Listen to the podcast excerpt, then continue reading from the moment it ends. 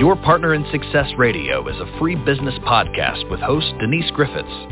It's all about great stories, conversation, and context to help you move your business and life forward with actionable tips and advice from her guest experts.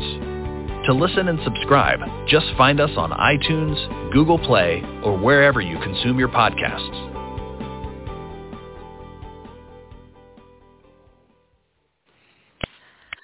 Welcome to your Partner in Success Radio. I'm your host, Denise Griffiths, and today I am honored to welcome back to the show Mike Sarraille and George Randle, who are both military veterans, and they are the authors of The Talent War, How Special Operations and Great Organizations Win on Talent. Now, they say that talent is the foundation of every success story from Silicon Valley to Wall Street to Main Street, and even on the battlefields of Iraq and Afghanistan. It's the hidden asset that never shows up in the balance sheet despite being the driver for a company's true value. And now in this hyper-competitive business environment, the war for talent has never been more important or more complex. In fact, of 800 CEOs and 600 C-suite executives who were polled in 2019, the overwhelming majority cited the ability to attract and retain top talent as their number one concern. So when it comes to winning on talent, no one does it better or more consistently than the U.S. Special Operations community. Their success comes down to their people and a wildly held foundational be- belief that talent plus leadership equals victory. So we're going to hear from them how the talent war explores how U.S. Special Operations Forces assess, select, and develop their world-class talent. You're going to learn from listening to them today how to adopt a talent mindset, which is the greatest and single weapon that you can possess in the war for talent. So Mike, George, welcome back to the show. It's good to have you here. Hey, thanks so much. It's good, it's good to have you. Listen, I have been reading that book. I've read it several times. And you know, like most people, you skip your eye lands where it wants to land, and you may start in the middle, you may go back. So I've I've read it multiple times, and it is heavy on U.S. Special Operations. This is where you guys come from, and to me, that actually makes it more special because I have a great respect for the military and our police.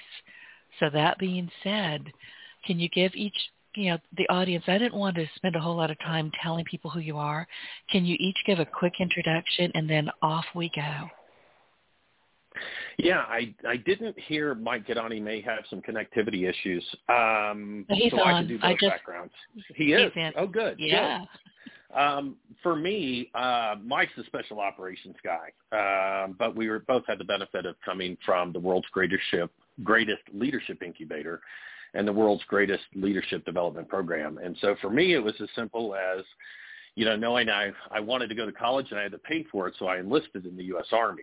And um, somewhere along the line, got the leadership bug and decided to uh, compete and try out and learn and get commissioned as a U.S. Army officer. So I spent about seven and a half, eight years on active duty uh, in a variety of positions around the world, uh, Berlin, uh, deployments to Africa, Cuba, uh, and Central America uh, before I jumped out to the corporate world. So from there, 20 years in, in the HR and talent acquisition space.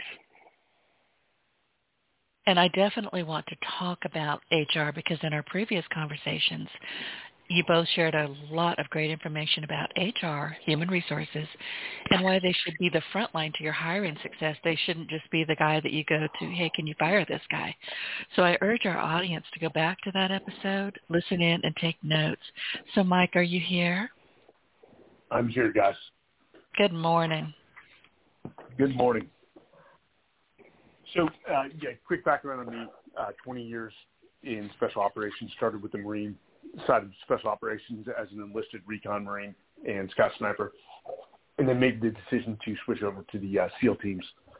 Uh, spent the remaining 15 years in the SEAL teams, uh, even serving serving as a, uh, a tier one operator, as we call it, or the Joint Special Operations Command, and then uh, uh, eventually all, all people have to leave the military and, and enter into the private sector or public sector. And uh, for me, it was the route of an MBA to, to gain a little business acumen uh, you know, areas I wasn't strong at because it wasn't necessarily a specific skill we utilized in the military.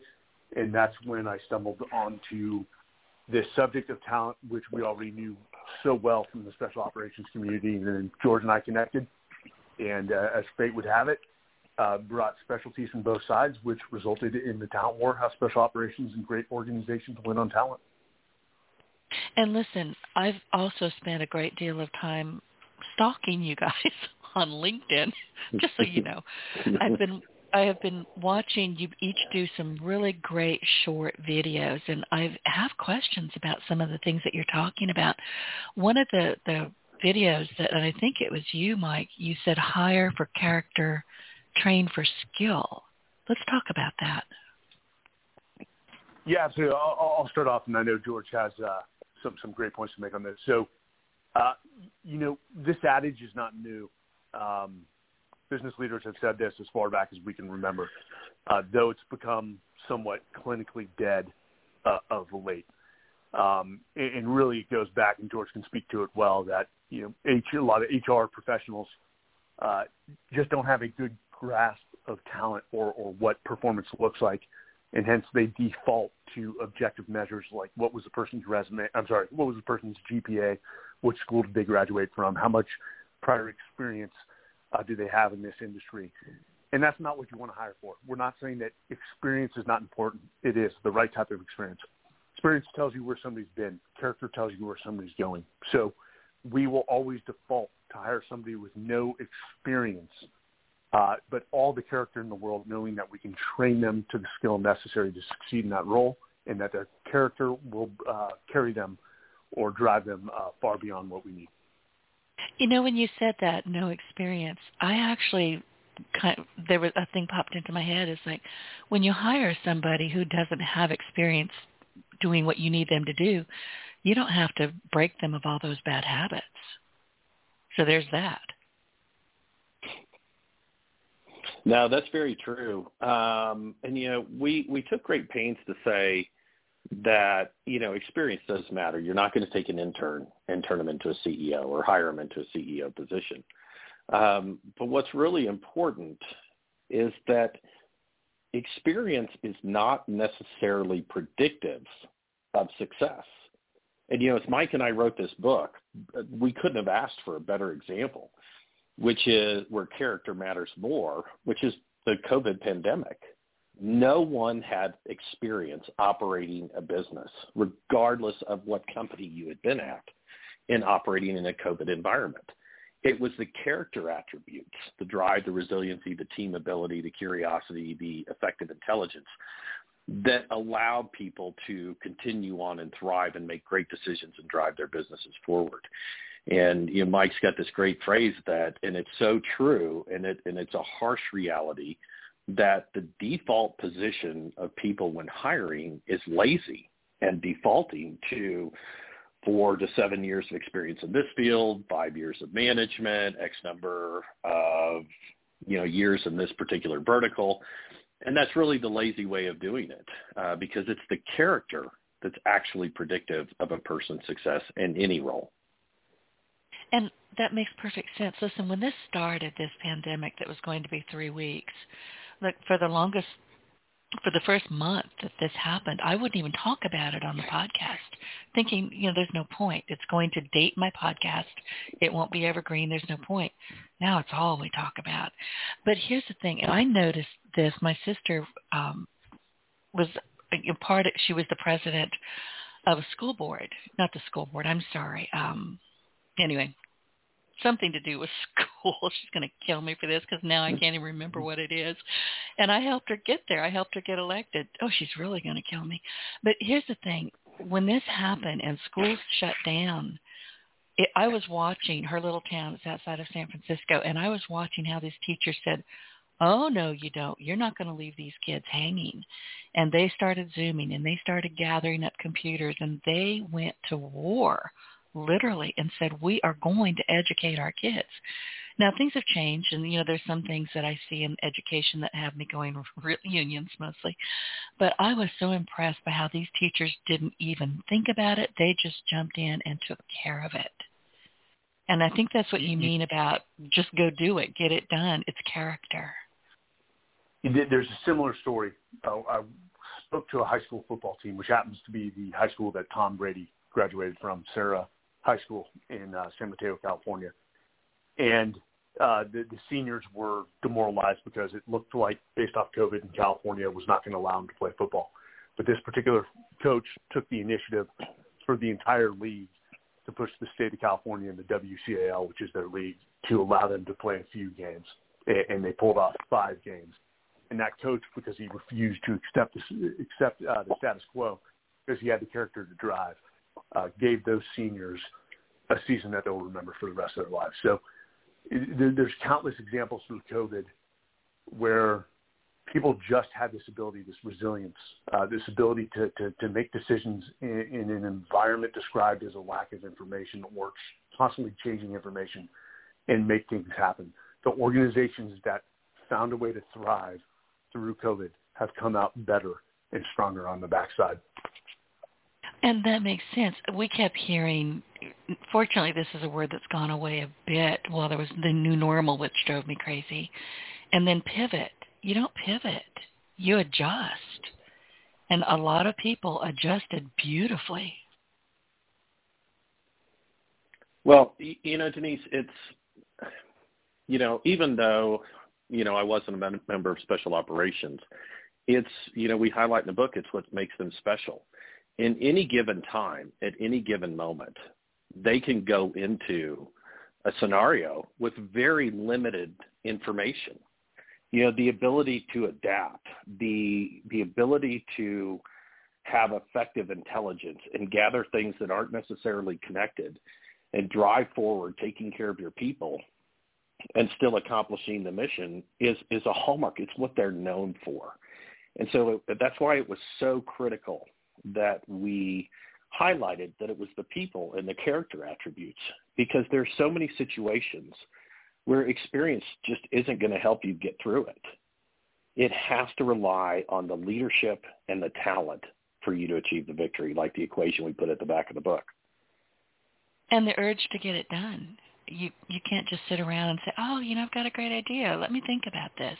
You have to actually do something about it. Yeah, there's just there's so many times where, and it, it's one of the things, you know, we talk about drive, but you know, in the military, there's a bias for action. There's a bias for forward movement. There's a bias towards solution, meaning we don't accept the status quo. We don't think, well, it's always been done this way, although there are pockets of that. We think of how can we do this better? How can we improve this? How can we be more prepared as we go forward? And those are all things that stem from the character attributes in the people that are in those organizations. And listen, I watched one of those videos where you were talking about that particular bias. And bias is one of those words that people will hear and go, and they just kind of stop listening. Let's expand on that a bit so they understand that this is a a bias that is a good thing. Yeah, it you know, and and Mike would bring this up, but you know, there's two words. It's like when we talk about ego, there's good ego and there's bad ego. And bias, there's good bias and bad bias. And simply it means that it's a tendency to do something. Sometimes it's, it's a default position. Sometimes it's conscious. Most of the time it's unconscious. And those that have a bias for positive action, it's that unconscious drive. It's that unconscious motivation and natural position to always move forward, always be solutioning, always be solving problems and trying to make things better. So yes, it's absolutely, you know, a positive term. And it's something when Mike and I are selecting leaders for the companies who come to us, we don't want people who are going to sit around and suffer paralysis by analysis. We don't want people who are going to sit and go, well, let's see what happens and let the world affect them. We place leaders who change the world around them through that positive bias towards action. Well, let me ask you this. When you talk about a bias for action, is it something that can be maybe somebody doesn't do it naturally, but they have it, they've just never explored it. Can they be trained for a bias for action or at least made, you know, made available to them? I, how would that work? How would you tell people, uh, listen, I think you've got this in you. Let's help you.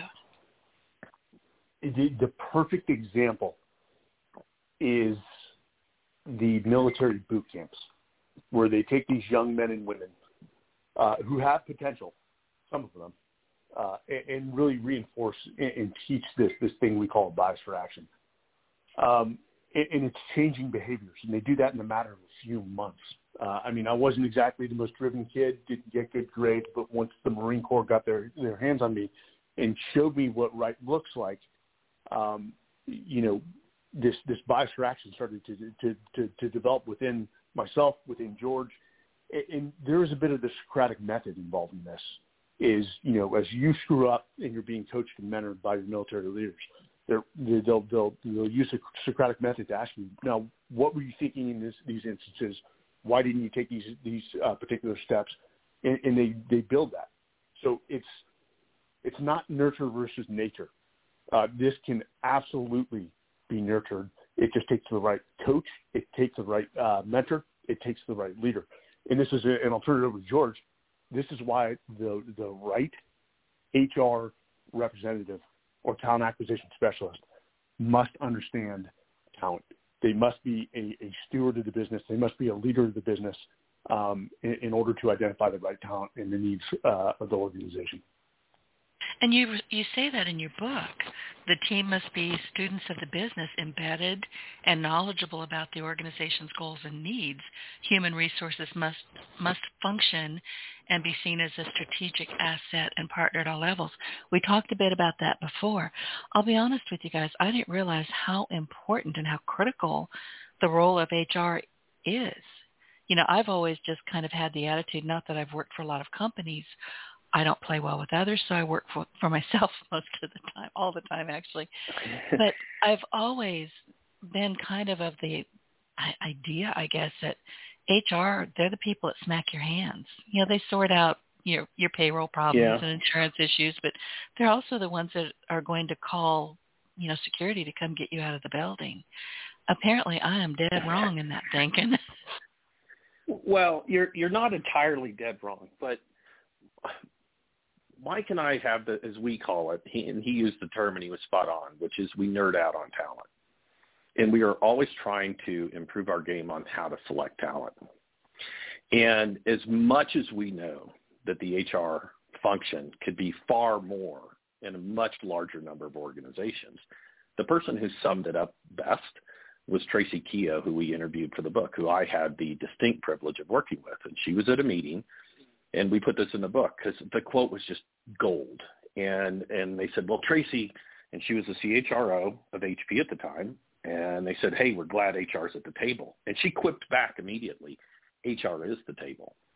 Right. And I think where where it goes wrong is is when HR doesn't realize or recognize their value, is not telling the right stories, is not acting as that front gatekeeper they turn into compliance. They turn into legal. They turn into turning the cranks on payroll and total rewards and performance management and learning management systems. They're doing all the operational. Now, those things are important in a human resources function. You know, Mike and I would never say that they're not because there, there's so many bits and pieces to keep it going.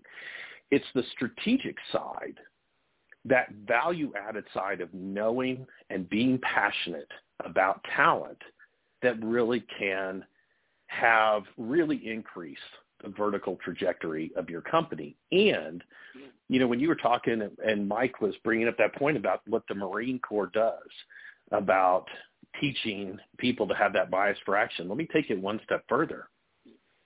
What they then ended up creating in Mike was an example for people. As he progressed through his career, he now becomes an example. So when you hire the right talent with potential – and then you put leaders like Mike in front of them, they see that bias for action. They learn that bias for action. They learn by watching and studying their leaders. And then you have A players like Mike that are mentoring, coaching, and training for that bias for action, for strengthening those things of the potential that you saw in that original Marine, that sailor, that soldier, that airman. So it sounds it actually sounds like two things. I'm, I was thinking while you were talking there. One is that HR people are actually real people. They're not just, oh my God, we have to go to HR. I don't want to talk to those robots. So we have to remember that they are genuine people who probably need to have some leaders help them from the sounds of it. But it also sounds like when you put people like Mike in front and you in front of other people and people who want to learn or absorb that bias for action, I would think they get pretty excited. And you know, it becomes a uh, mindset very quickly. Yeah, and and it's a it it has to continue. Meaning when you hire talent, when you hire people with that talent mindset or you have leaders, it has an exponential effect on your company. It's like investing. You know, we were all taught if you start putting away 5 or 10% of your earnings very early on at a young age, you get an exponential return in an earlier retirement. With talent, it's the same effect on a company. When you get that talent mindset, you bring that talent in the door, and then you have leaders with the same mindset who are mentoring, coaching, training, developing. You know, it the the return on that investment from the start is amazing.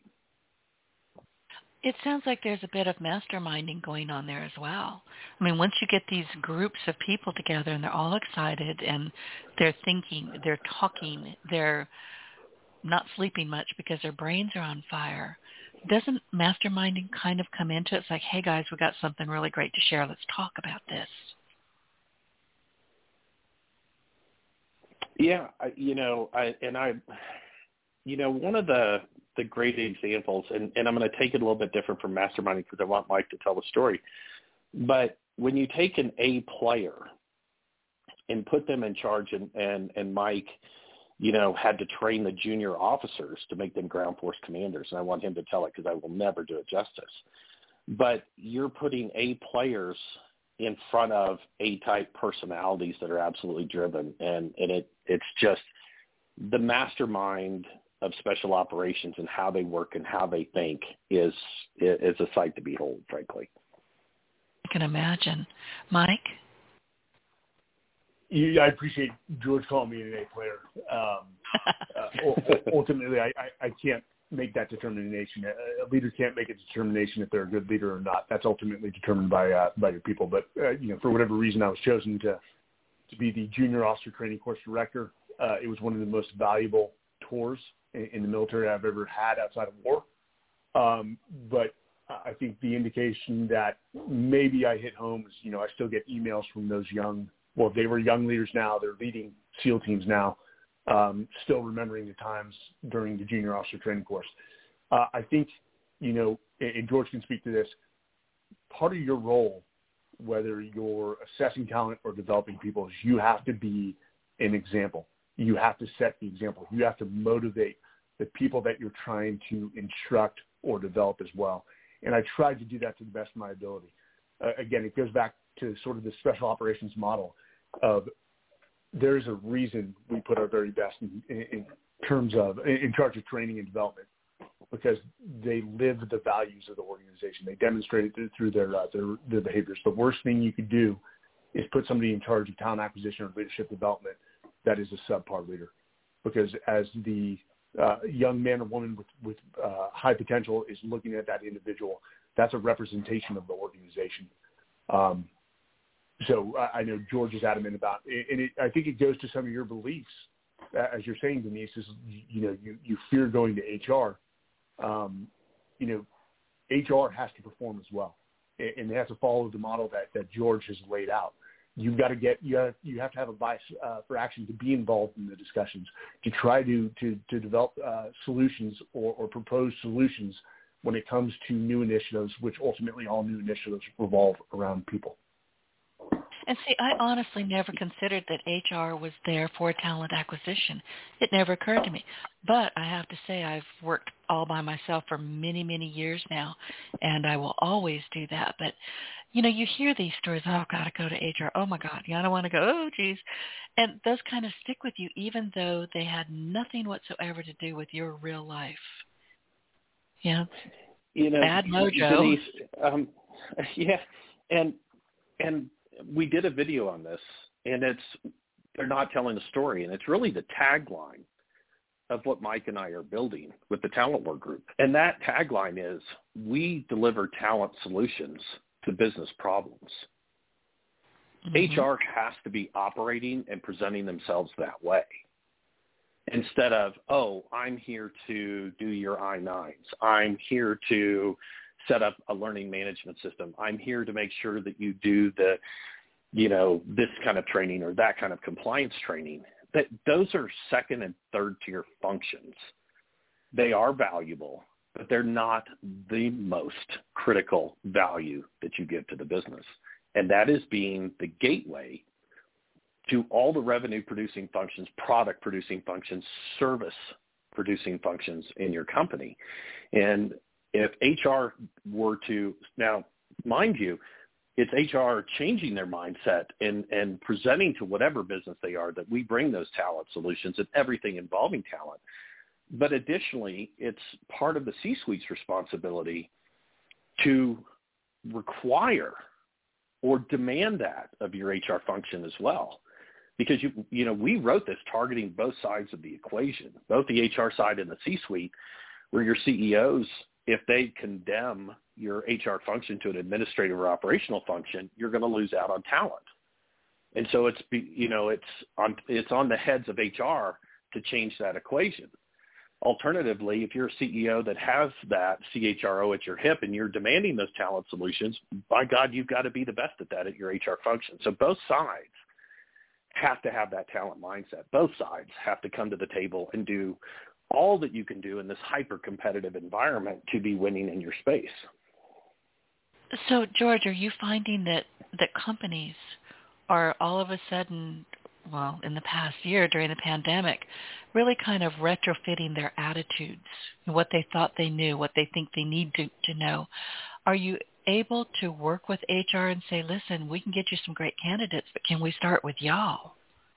Is that happening? We, oh yeah, we we absolutely do, and it's it's interesting. Mike and I just uh, recently over the last month we've done we've worked with two clients and the way that we structured it has turned out to be accidentally beautiful to me.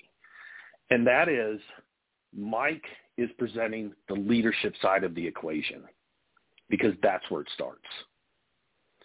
And then we come behind with the talent and the HR piece and the, and the principles in the book.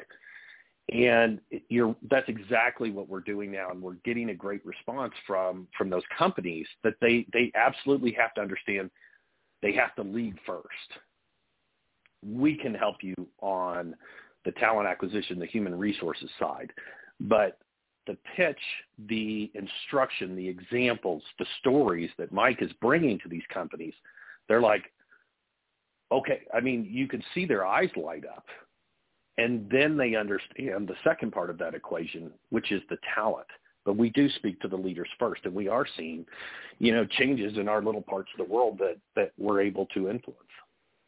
And see, that's terrific. And I'm thinking of HR as a group of, a large group in most companies, of a lot of people with different talents, different skills, different empathy, different mindset. So I would think that once you kind of find out where each person is best. Is this one a file cabinet guy?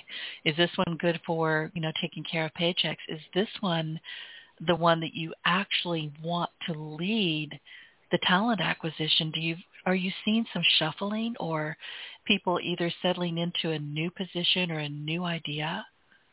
What's happening there?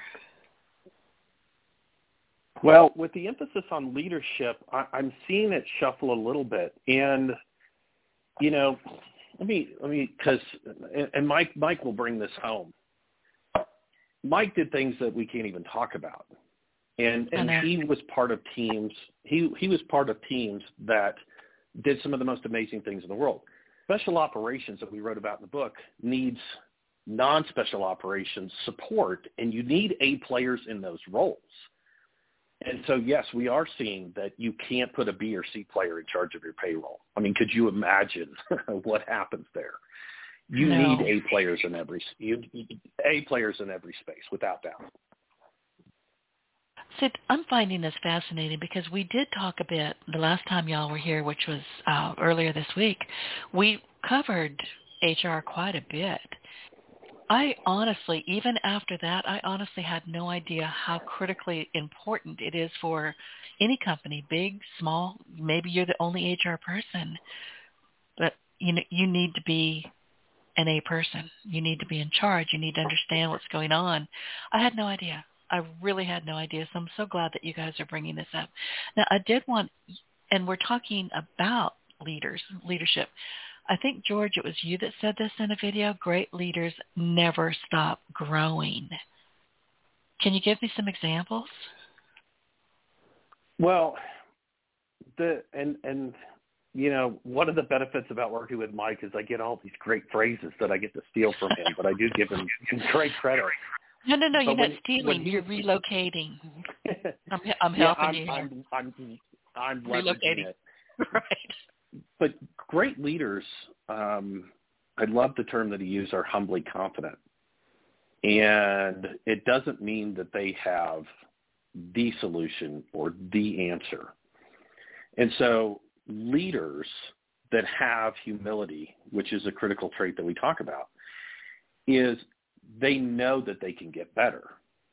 They're always working a feedback loop. They're always growing. They're always they're voracious readers. They are keeping up with everything that they can possibly keep up with because being a great leader, as Mike said, it's not something that I can say that I am. It's something that somebody else will have to bestow upon me, that kind of honor. But I know that it's the greatest challenge in life, and I always have to be getting better. I can never, ever be satisfied. So the best people are always growing, always learning, always trying to up their game. And special operations is an example where they are today is light years ahead of where they were when they started each one of the special operations groups because they have that drive for self-improvement at every level. And it's, it's there's so many things that make them great, but that is critical. And it's not just for themselves. If you're a leader, you what I'm taking away from listening to you guys and reading your book is that yes, you want to be a good leader. Yes, you want to be an effective leader. Also extrapolates out to the people around you. You want them to be just as effective, just as great, maybe greater. You want for them what you want for yourself. We we call this concept the legacy of leadership.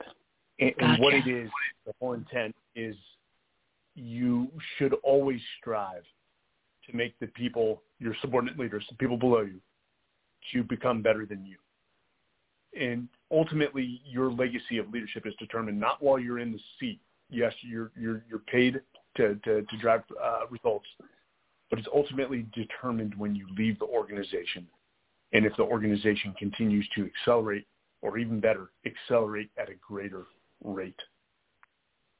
And again, that goes back to what I was probably clumsily, you know, speaking about a mastermind. And I'm not saying it's a a mastermind where you all get together and you have talks and you have chats and you have coffee. It's almost like an unwritten, unforced mastermind. You're all thinking in the same direction. You're all thinking how to make things better. You're always coming up with solutions. Does that sound about right? Yeah, it absolutely does. I mean, um, it, when I was when I'm leading anything, whether it was in the military or the corporate world, I'm always looking to take it to that next level. And I may throw as a leader my my plan or my idea, but I'm going to ask people to shoot holes in it. You know, is is there some way we can make this better? Is there a blind spot? Is there something I'm missing? Is there is there a is there something that's going to derail me that I'm going to step on that I don't see, I'm not talking about? What have I not considered? What am I not seeing? And so I want that diversity of thought to come forward as a leader. And, and Mike nailed it. It's, it's the legacy of leadership. If, if you're acting and working and operating with that mindset, that you're not the smartest person in the room. You may be on some occasions, but if but you have to tap into that talent that you've brought in to maximize the results that you're going to bring to the table. Exactly. And a lot of people aren't willing to ask those questions because they do think or they're just positive that they're the smartest person in the room. And I think you're hamstrung when you do that. Listen, I had the hardest kind of time when I first started building my team asking for help, asking for, you know, can you guys do this better? What do you suggest?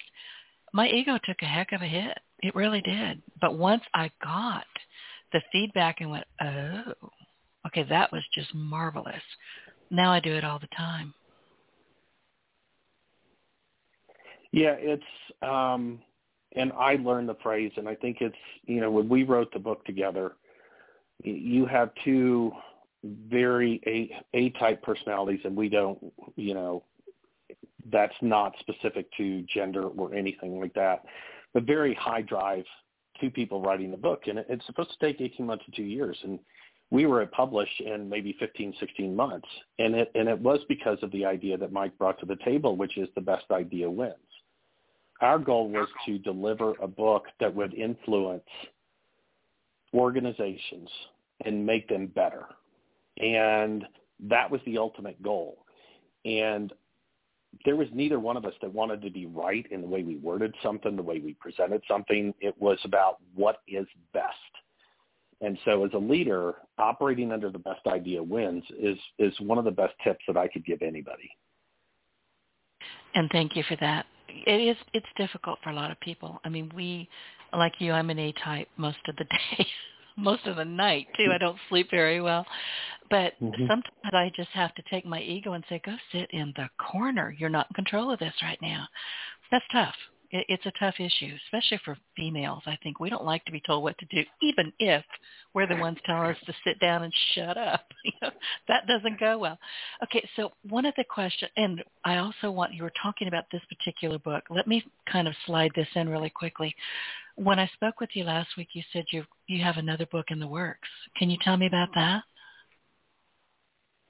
Uh, I can, and we're we're in the infancy. Uh, we won't give away the uh, the title. We'll, we'll simply say that it's about how special operations in great organizations uh, both manage and their and develop their talent to uh, to create cutting edge organizations. Uh, so we we've brought in good friends of ours who are experts in the space, um, much like George, Rich Diviney, who's the author of the attributes the 25 hidden drivers of optimal performance. Brian Decker, who is a former Special Forces uh, officer and the current director of player development for the Indianapolis Colts, and uh, Tom Mokar, who's a former CHRO. Um, Rich Diviney also happened to be a SEAL who uh, he and I served uh, together. So we want to have fun with this. Um, and if a, writing a book is not fun, then it just, you know, even when you publish it, it doesn't turn out to be a, a great experience. Um, it's almost for our betterment as well, as you have five professionals in the room who are passionate about a subject, trading ideas. We sharpen each other's sword. Uh, Brian Decker will say something of just pure genius, which we then put our, our personal stamp on. And, and we, we put that in our, I, I like to say, our quiver uh, as uh, additional leadership development tools. So it's going to be a lot of fun.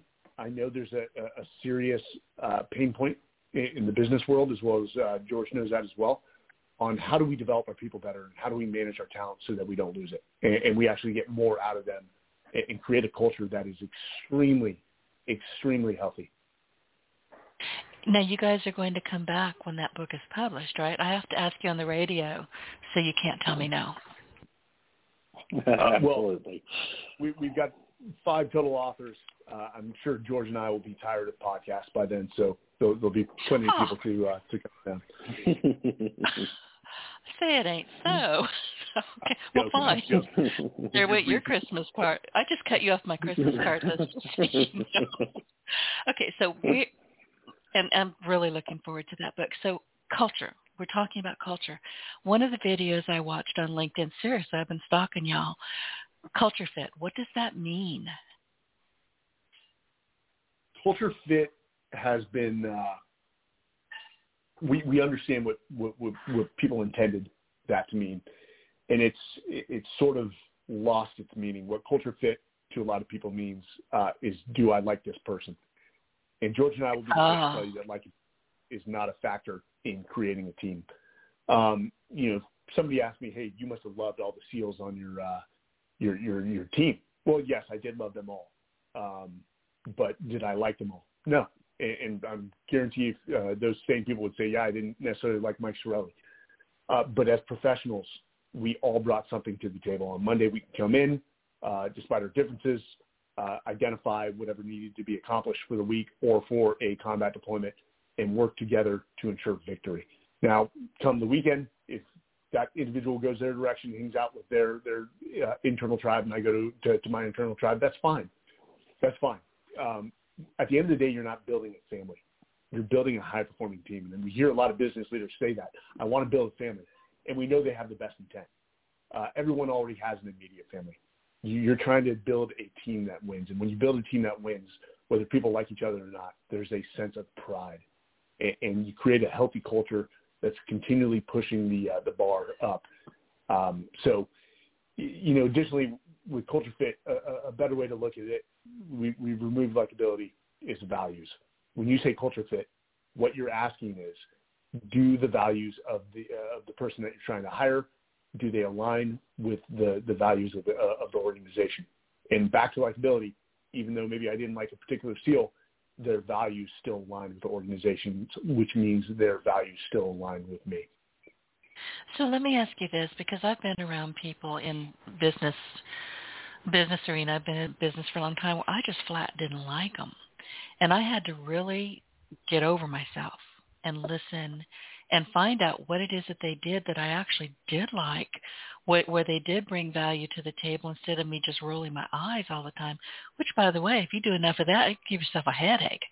So and I know this. Mm-hmm. Don't even ask me how I know this, but but the thing is, you it is difficult sometimes to get past that. Oh, I can't stand him, but we have to do it if we're going to become a leader, stay a leader, and eventually we may well find something that we appreciate so much about that person that we're you know we can overlook that initial I really can't stand him kind of thing. Is that what you find? You, you know what? If I look in the mirror and I'm honest with myself, there's certain things I don't like about myself.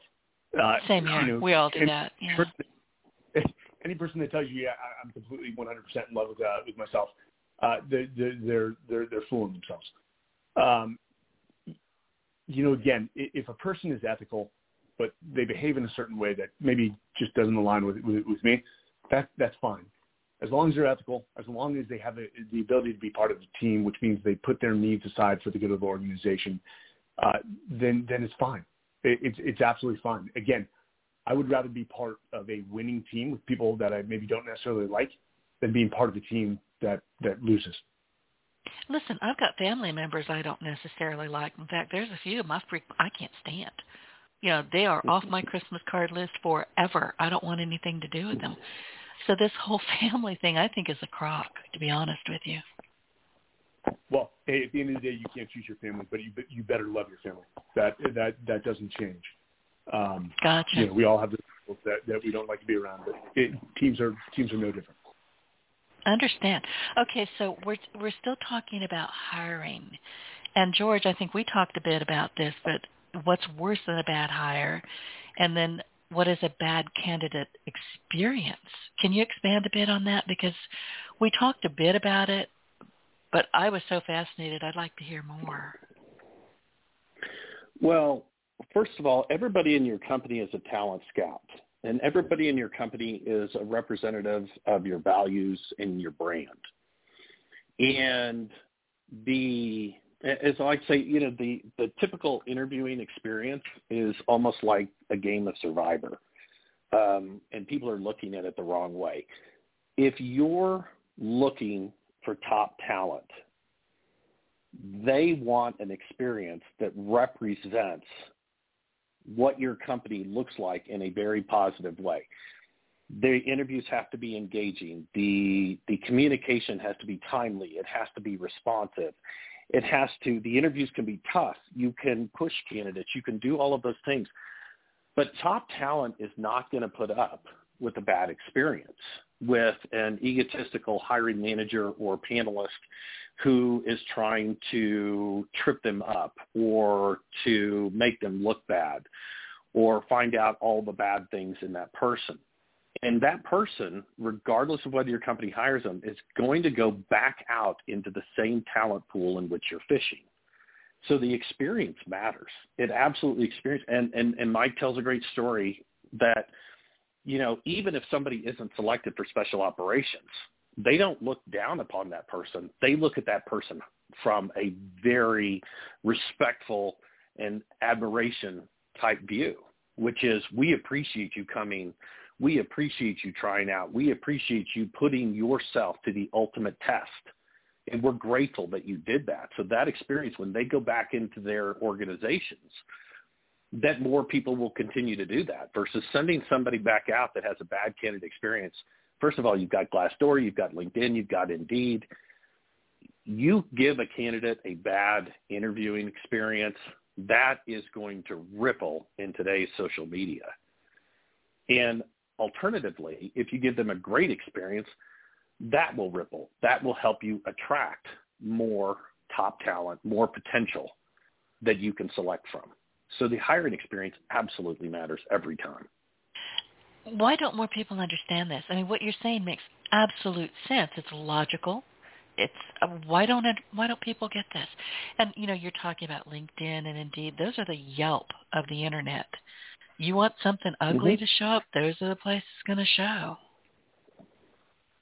Yeah, uh, you know, I, I I struggle with that. Why that happens? And in my 20 years, um, and you know, and having been you know the head of talent acquisition, I can come down pretty hard on bad candidate experience, which I do but I I think most of it stems from the fact, and one of the points that we bring up in the book is that A player should be in your hiring process. And those A players will recognize A players. They will not be intimidated. They will not be they will not select people that can't help them elevate their game that aren't going to be better than them. I think a lot of the bad experience comes from B and C players being thrust into the interview and saying, "Yeah, we'll give you a voice. Yeah, check them out. Tell us what you think." And so B and C players are not going to create a good experience. They're not going to select the best talent. And, and it happens over and over again because as it stems from one of the many mistakes we list in the book is that it's butts and seats. Let's move this process as fast as we can. We don't put A players in there. And that experience turns bad very, very quickly. And not only does it turn bad, it can turn really bad if you create a legal situation for yourself by not having an A player who's trained to identify and assess talent in that process. And one of the, the topics of your book is fear-based hiring. What is that? What I think what it really comes down to, and, and Mike and I have seen so many examples of it. Uh, there's a couple ways that it presents itself. Number one is the the thought of quantity over quality. And it, could you even imagine for a second if special operations did that? Oh my God, we, they wouldn't be special but there I have headcount, I have budget, I I need to get a button seats because two hands are better than none. And that's a fear-based statement. That's oh, something's going to fall behind, something's going to lag behind if I just don't get a button seat. But if you if that fear is driving you to hire faster and select and onboard faster, you you just don't know what you're going to get in the door. And while you may have a set of two hands to help you do a little bit more, you may have invited toxicity. You may have invited legal problems. You may have you have changed the team dynamic for the worse if you're hiring based on fear and moving through the process fast to believe under the belief that two hands are better than none. And that happens a lot, doesn't it? Because I see that, you know, even in my own business, you know, people will come to me and say, listen, I need this, this, this, and this in my website, and I need for, you know, I need to hire somebody.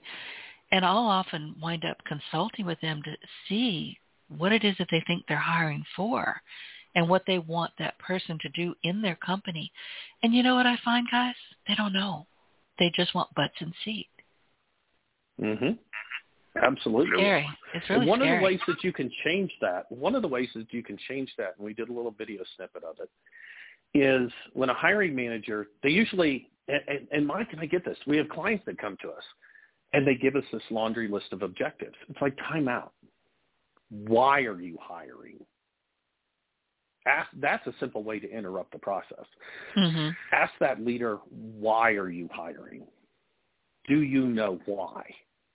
And do you know what success looks like before we even start talking about any level of objective, you know, requirement or any baseline of experience? why are you hiring? What does success look like? Hmm. And see, and, I know where you're going with this because I've seen this in the virtual assistance industry. You know, that was just a big, big deal for a long time, particularly, and it still is, don't get me wrong, but particularly when nobody knew what the heck a virtual assistant was, how to bring one on board, and what to expect, it got ugly really quickly. And, you know, that ugliness still kind of hangs around today. It's when people don't know why they're hiring or have not done a thorough assessment of their talent gaps, uh, of their single points of failure, of what would be additive to the team dynamic. You know, one of the one of the things is that you know one of the special operations truths that we wrote about in the book is that special operations can't be mass produced.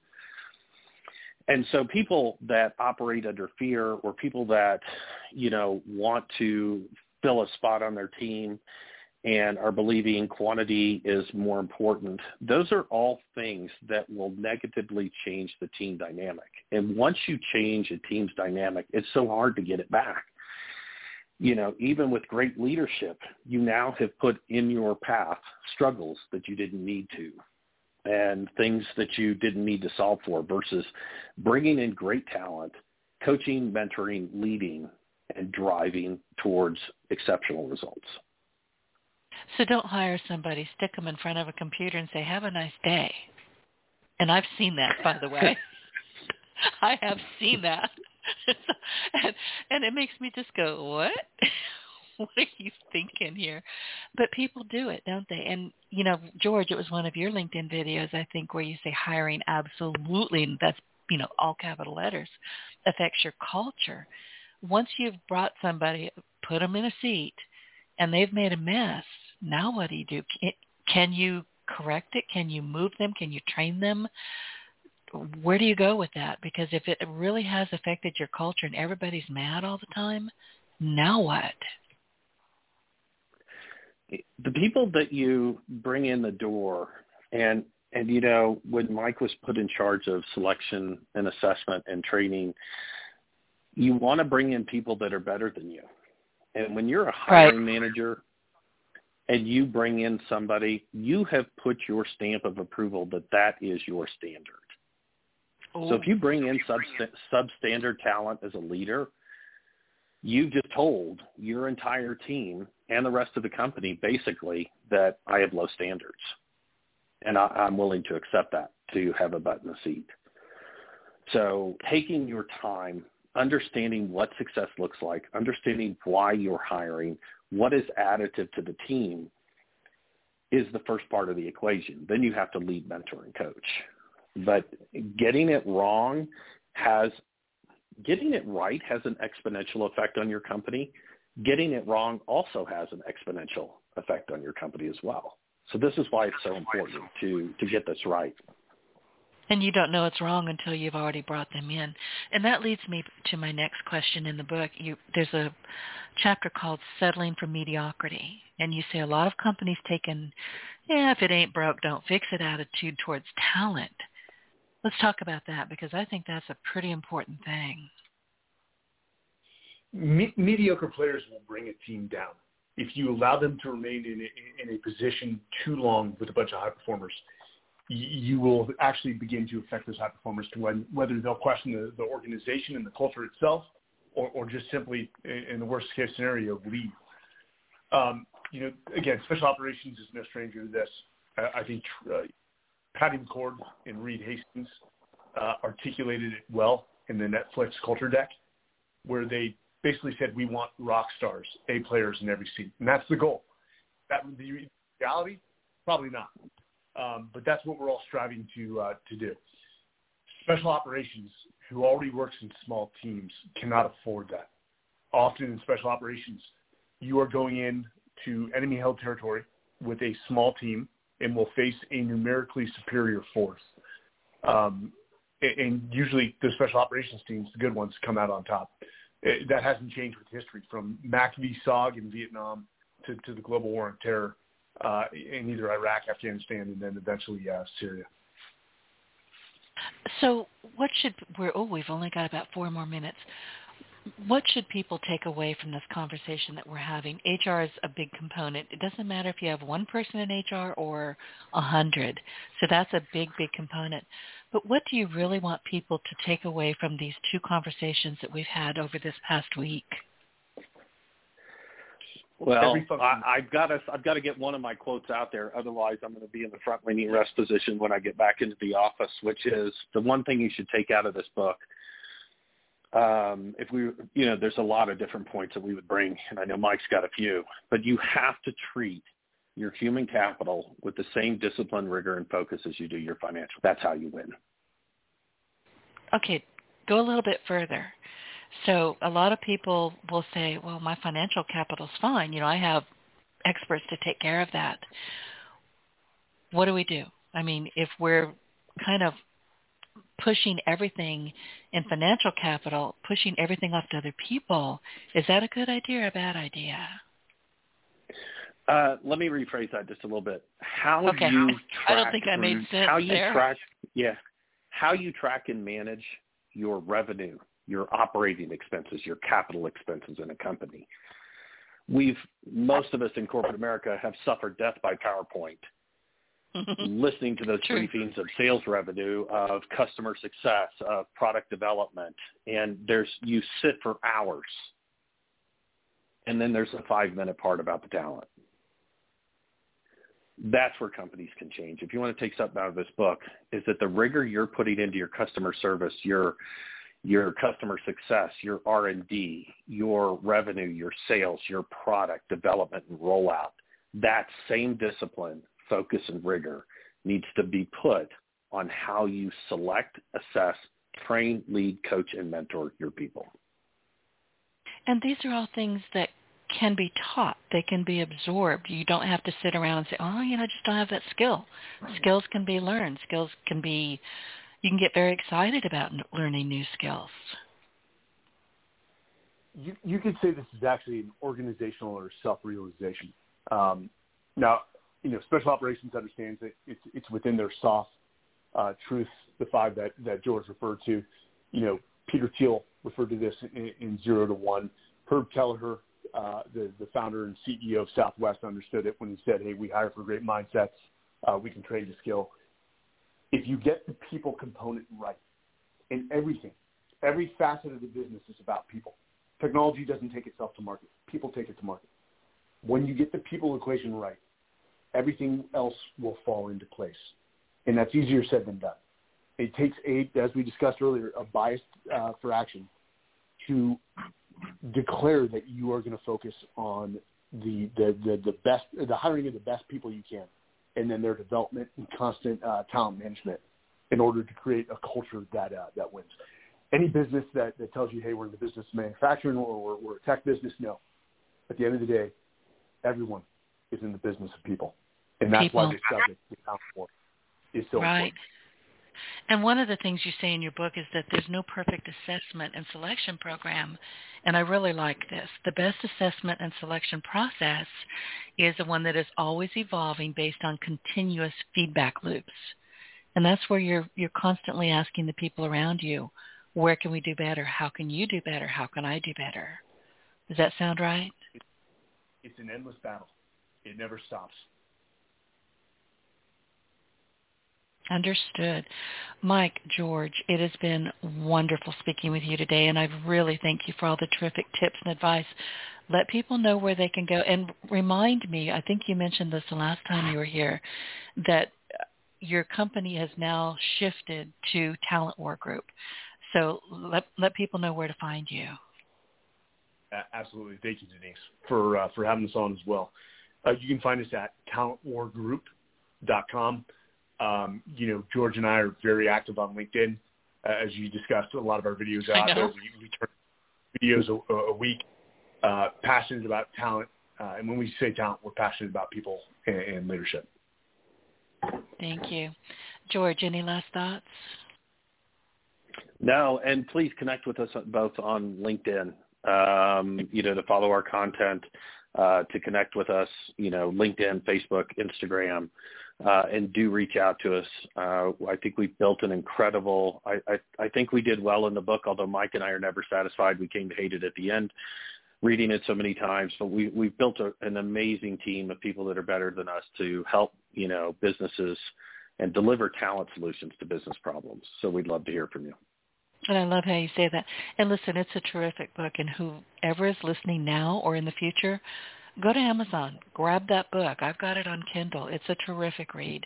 And there's a lot of history, you know, a lot of personal history about, you know, being in the military, which I find fascinating. it's just a terrific book. So everybody, thank you. Before we say goodbye, I would like to remind our audience to be sure to look for us in iTunes and honestly anywhere else you consume your business podcasts. Just look for your partner in Success Radio and take us along on your success journey. Mike, George, thank you. Thank you. Thank you. Get your voice heard. If you would like to launch your own far-reaching podcast, contact Denise Griffitts at yourofficeontheweb.com and go to the podcast tab.